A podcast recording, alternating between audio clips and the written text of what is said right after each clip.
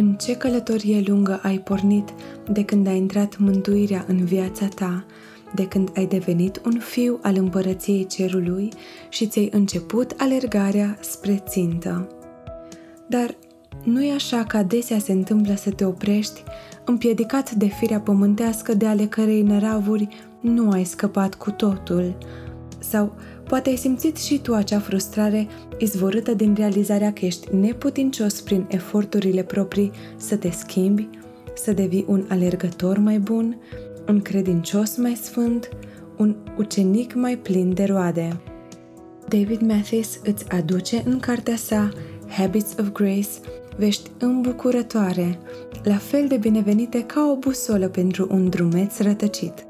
Într-un mod simplu, realist și ușor de urmărit, autorul te va ajuta să îți recalibrezi perspectiva, conducându-te spre punctul cardinal al credinței creștine, Isus Hristos. Când recomandă această carte, D.A. Carson mărturisește că lectura ei i-a întețit foamea după cuvântul Scripturii și după rugăciune. John Piper merge și mai departe, afirmând că mesajul transmis în carte are de-a dreptul o forță nucleară, prin modul exploziv în care creștinul este invitat să se bucure în Isus.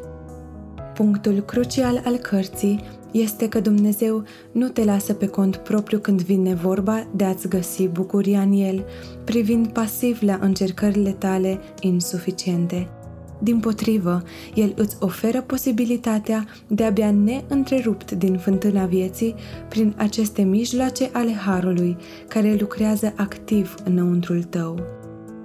Deci, fie că ai descoperit de curând comoara Evangheliei sau numeri ani întregi de experiență pe drumul credinței, vei găsi sfaturi practice și foarte abordabile de a colabora cu harul primit pentru a-ți dezvolta obiceiuri care îți pot fi de mare folos.